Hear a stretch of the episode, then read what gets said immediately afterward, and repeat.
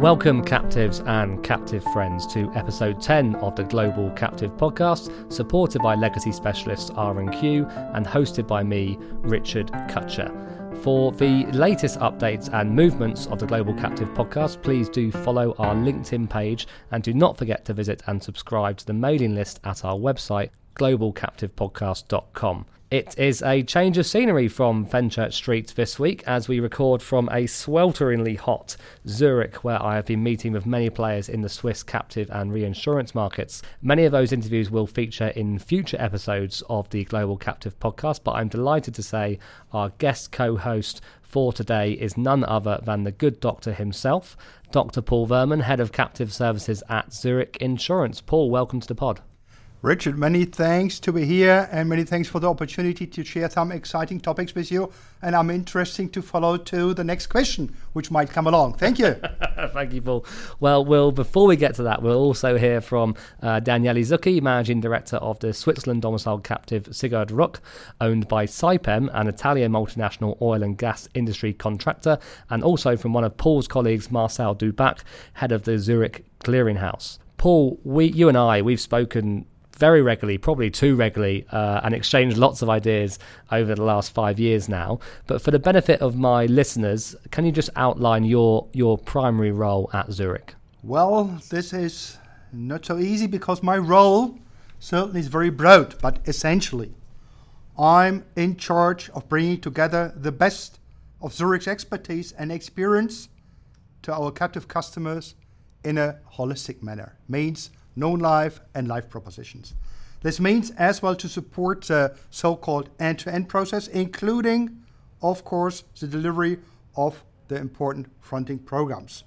This means to support a captive startup as well and to optimize existing captive programs and in some cases to facilitate exit strategies of our captive customers which could end up in so-called commutations or novations. Hence, more or less, I oversee the pre-deal phase, the deal phase, and the post-deal phase across the regions where I'm responsible for. These are Europe, APAC, and LATAM. So, obviously, heavily involved in the full captive process here at Zurich. And so, I'd be intrigued just to know, Paul, how you became involved. You know, you're a famous name in the captive market, I think number three in the Captive Review Power 50. Um, how did you become involved with captives, and can you describe that, that Zurich journey with captives during that time? Uh, Richie, well, 30 years ago, 30 years ago, I started my Zurich captive journey straight after finishing my PhD at the University of Freiburg in Switzerland. And in my PhD time, I was analyzing the use and the benefits of so called offshore companies for Swiss multinationals, mostly, mostly PLC companies. One of the company types which I researched at that time were captive insurance and reinsurance companies. And during that research, I was in a discussion with Zurich, who showed interest at that time in developing the proposition. This was more or less my introduction to the captive market, which I started here in Zurich in happy Switzerland.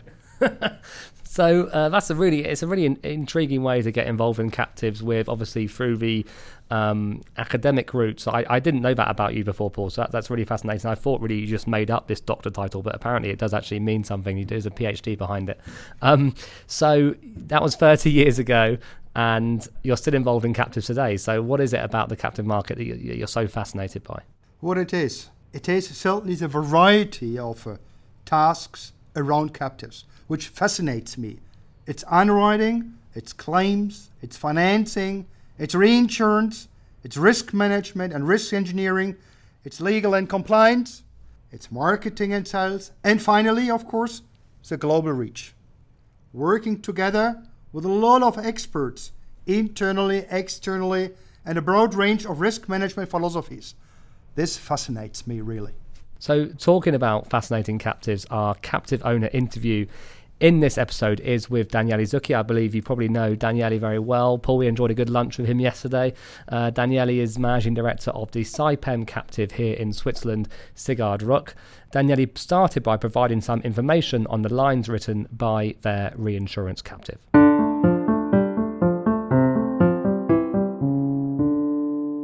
So Saipem uses uh, Sigurd Rück for um, different line of business. Uh, so, namely property and casualty, employee benefits, financial lines, uh, and uh, let's say on opportunistic basis also construction risks, uh, taking in consideration the sector in which Saipem is. So obviously quite a large multi-line captive. How has the captive evolved over the, over the years? So uh, the captive has been f- uh, founded in 2008, uh, and um, we started putting into the captive traditional property and casualty risks, uh, which we were extremely uh, comfortable with at the time. Slowly over the years, we started to add, to add uh, into the captive also the employee benefits.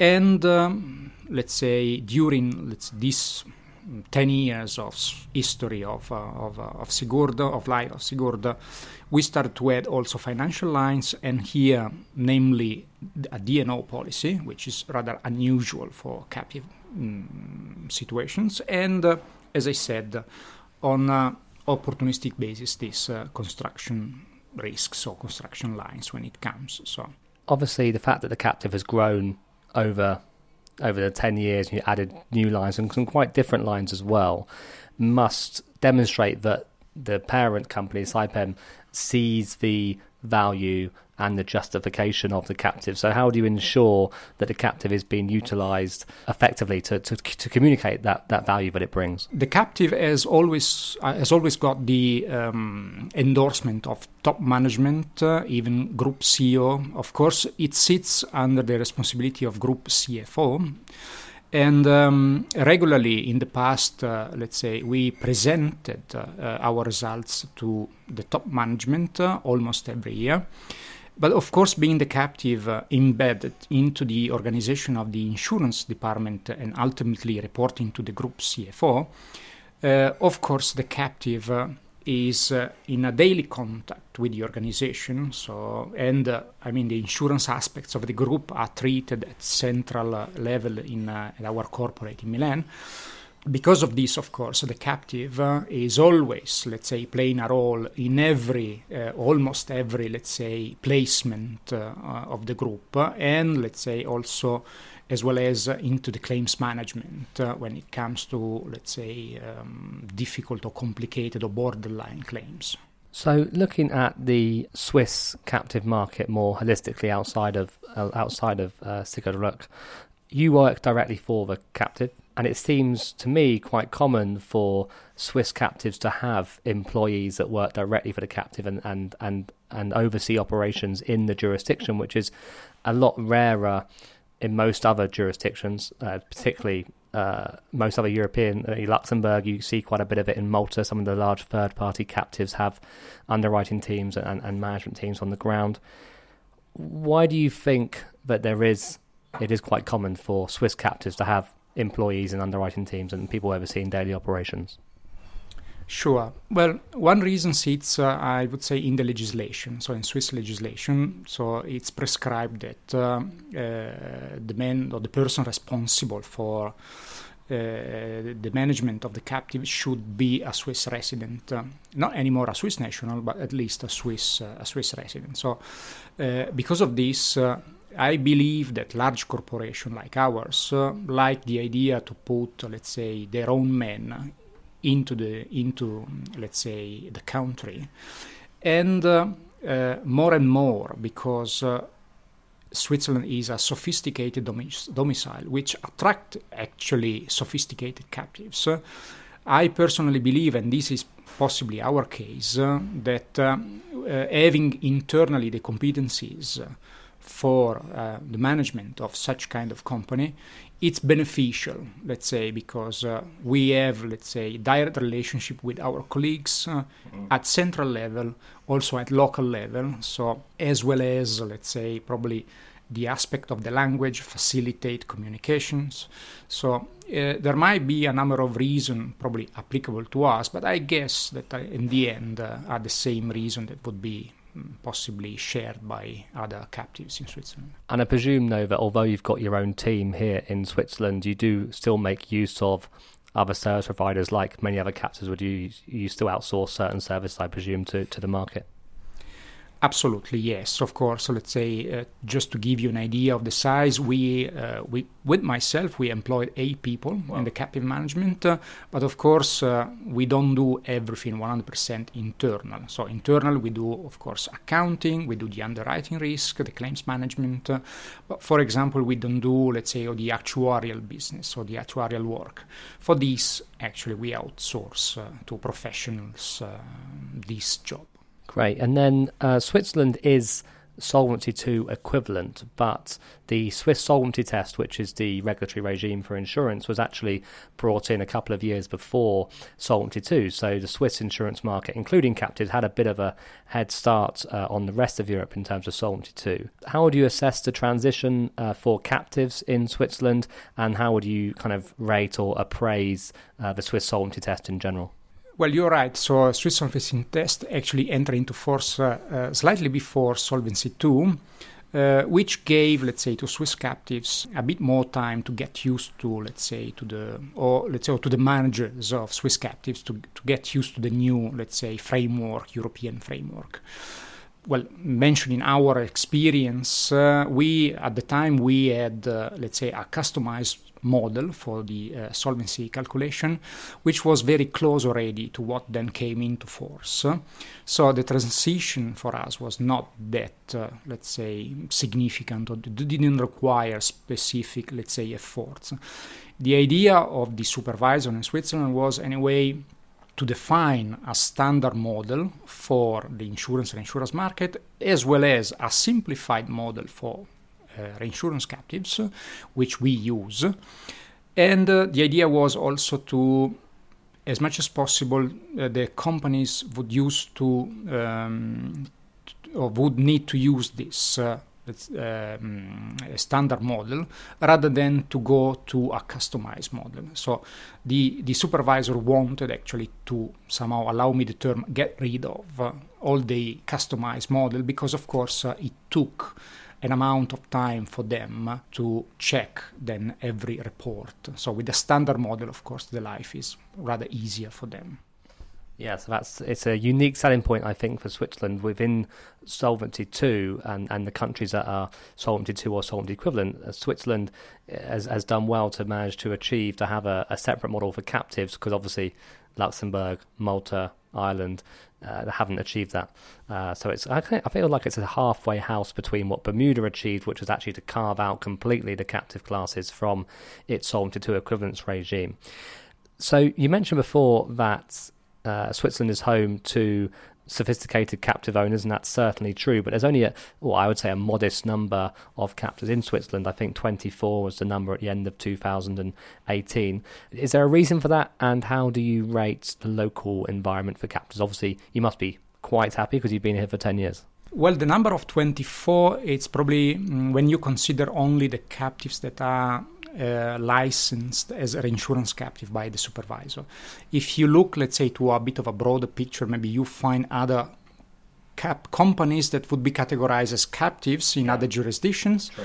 Um, so the number might go up, not that much. I mean, probably would go up to another ten mm, elements, but not that not that much, in fact. So I, I always say that Switzerland is uh, a good domicile for sophisticated captive because it's a sophisticated domicile. And by that I mean as a very stable, uh, well, Switzerland is a, a, a, long history for stability from political side, currency sides, is a financial, recognized international financial hub, is an international recognized reinsurance hub. So if you need to get in, let's say, in contact with, with any insurance, reinsurance, everyone has a branch or a subsidiary here. So it's a very convenient, uh, let's say, domicile, very uh, as a very stable legislation, a very clear legislation on captives, and as a supervisor that has a good understanding of the captive business.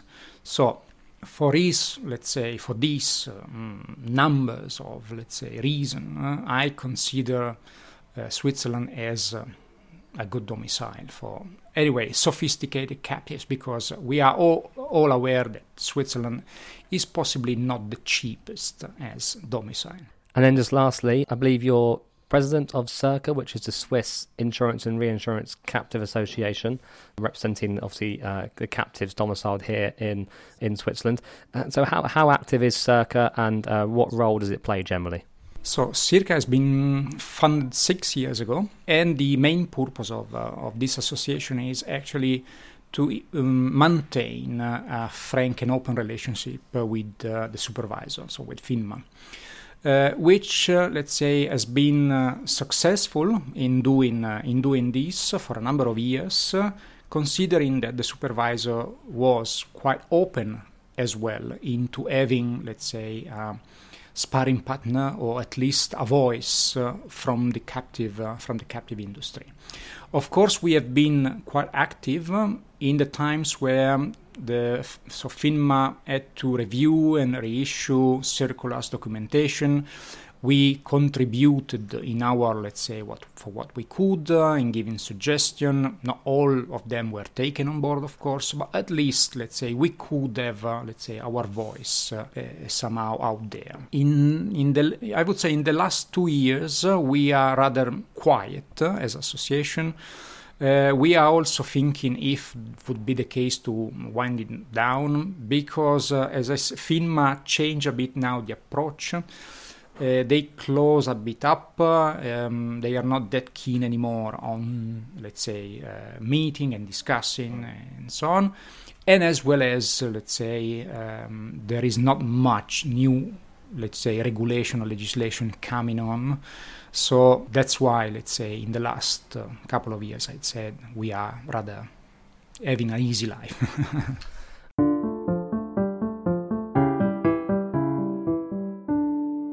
The Global Captive podcast is supported by R&Q, the award-winning provider of exit solutions for legacy liabilities and companies in runoff. R&Q can provide a wide range of solutions and has A-minus rated paper across the United States and Europe. LPTs, novations, business transfers, and acquisition are all frequently used and tailored to the seller's requirement, whether in runoff or fully active but seeking greater efficiency. If you have legacy, you should talk to R&Q. Welcome back to episode 10 of the Global Captive Podcast. To subscribe and ensure every episode is downloaded straight to your phone, search for us on iTunes, the Apple Podcast app, Spotify, or any other podcast platform. Paul, I, in my role at Airmic, and certainly a little bit broader than that, we're definitely starting to hear some speculation that we might be entering a quote harsh market, not a hard market, but a harsh market with regards to changing terms in some lines of insurance. I'm not going to ask you about that directly, but how do you think that the utilization of captives might change or might aid multinational customers in a in a changing environment? Right. This is a, a difficult question, Richard. Overall, I'd like to say we can differentiate between two types of companies. Overall, those without captives and those with captives. Those companies without captives have certainly more or less to follow to the terms and conditions of the insurance market cycle. Companies with captives can quickly respond to the dynamics of the insurance market. We know that every captive is different, and there has been a huge development and evolution in the use of captives in the last decades. However, captive owners, when the market is changing unexpectedly or when they expect that the market might change, they can take more or less retentions in their captive. They can approach more or less or in a more active or passive manner the reinsurance and alternative markets. And they have an opportunity, thanks to the captive tool, to manage new risks, which might be a little bit unusual for the traditional insurance and reinsurance world. I presume as well it, it would help the, and I'm putting you on the spot here, Paul, but I presume as well having a captive brick with that flexibility means that if the captive was previously playing at one certain layer, but then they've had a problem in a different layer of their reinsurance terms, and the captive can switch, it can play a role in different in different layers as and when the market dictates the captive is most needed there. Absolutely, absolutely, absolutely, Richard. Yes, I cannot more concur. Yeah. well, okay. Just lastly on, on this on this area though, um, in terms of international programs, uh, do you believe owning a captive provides an advantage to customers uh, when they are designing those large international programs, and why? We, we, we have experienced more or less that uh, captives a fantastic opportunity to optimize insurance and reinsurance structures, of course. They provide the benefit for large captive owners and for medium sized captive owners to bring together two worlds into one reinsurance captive the life and the non life world. In other words, captives can help their captive owners to optimize the purchase power which they run based on the size of the group. Secondly, of course, they can benefit from arbitrage opportunities in the different markets. Arbitrage is, in a way, pricing arbitrage, coverage arbitrage, and capacity arbitrage. We have experienced as well that captives get used as well, in addition to the optimizing of the risk management of the captive owner, to strengthen the core business of the captive owner itself. So, in other words, to develop tailor made solutions to make it more easier to sell products which are core for the company. And of course, they can help to develop new solutions for new risks. Great. Our next interview is with Marcel Dubac, head of the Zurich Clearinghouse, which helps to serve the carrier's captive customers. Marcel began by explaining the concept of the Zurich Clearinghouse. So, the Zurich Clearinghouse concept started in 2001, whereas prior to 2001, each producing company within Zurich uh, produced captive business on their own legal entity, meaning they instructed our RC or fronting companies straight out of their legal entity, telling them what kind of local policies they have to issue for the local insureds, whereas those fronting companies reinsure back to the producing company original legal entity.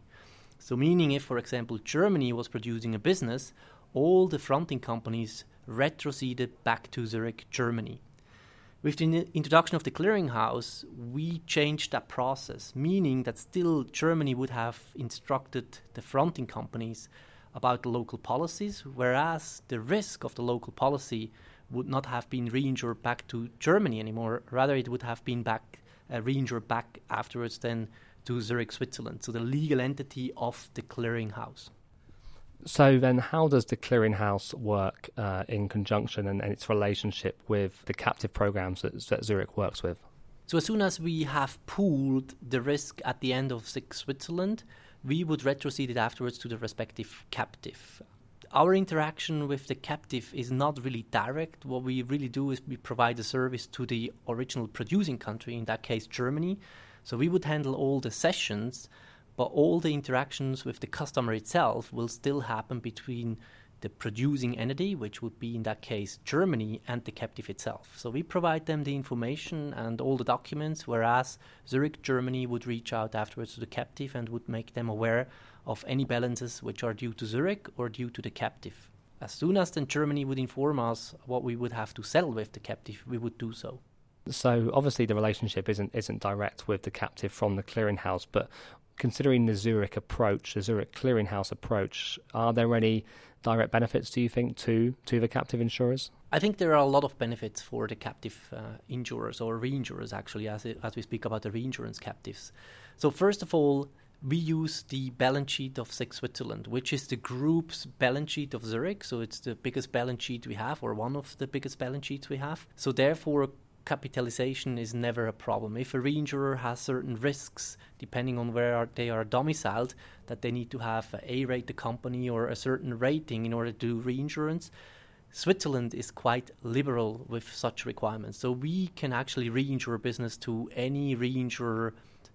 At the same time, as well, the reinsurer does not need to be uh, capitalized or needs to have a certain rating in order to reinsure something from a balance sheet based in Switzerland. So our um, our government and our regulator is, is quite liberal with reinsurance requirements. So this is a big benefit, especially when we speak about business produced by any other legal entity such as Brazil, Mexico, or whatever, and the original risk would still be pre-clearinghouse and go back to those legal entities and would have to be reinsured afterwards then from those legal entities in Mexico, Brazil, or Argentina towards the captive, which might be domiciled in Guernsey, whatever. So they might have then some problems to acquire those reinsurance licenses, for example, for Mexico or for Brazil. So therefore, that's a big advantage um, by the clearinghouse concept that we take the risk into Switzerland and from Switzerland we retrocede it towards the captives. Great. And then just lastly, obviously, Marcel, your day-to-day job is the managing and you know operating in the clearinghouse. How, how is how is the clearinghouse organised and, and managed operationally? So basically, we have two to three teams. Um, there are two main teams who do the accounting. So we have a so-called assumed team. So whatever comes into the clearinghouse, that's mainly what is issued by our fronting companies. Uh, what kind of policies they issue towards the local insureds. As soon as those policies are issued, uh, one part of my team is responsible to get those cessions afterwards from the various legal entities and the various um, fronting companies around the globe into Switzerland. Then the second main team will be the team who settles the balances afterwards from Switzerland towards the captives.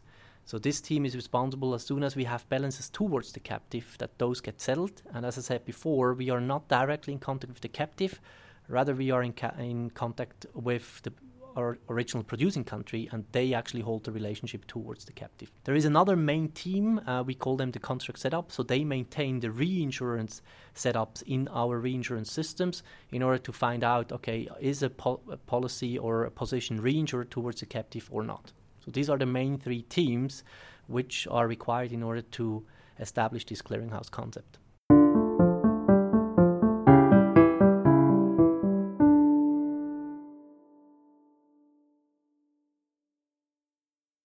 Paul, in previous episodes of the podcast, we have talked a lot about aggregate reinsurance strategies and that there may be some more momentum uh, behind this concept again. Of course, we know that it's not a new concept, it's been around for a long time, but we seem to see some more momentum here. How do you see captive reinsurance strategies evolving at this time? Well, when we look a little bit back, so let us say two decades probably, we have experienced that captives have been used at that time more or less to optimize primary structures in a way that captive owners were interested at that time to reduce the frequency of small claims or medium sized claims. Thanks to a captive, they could make this happen.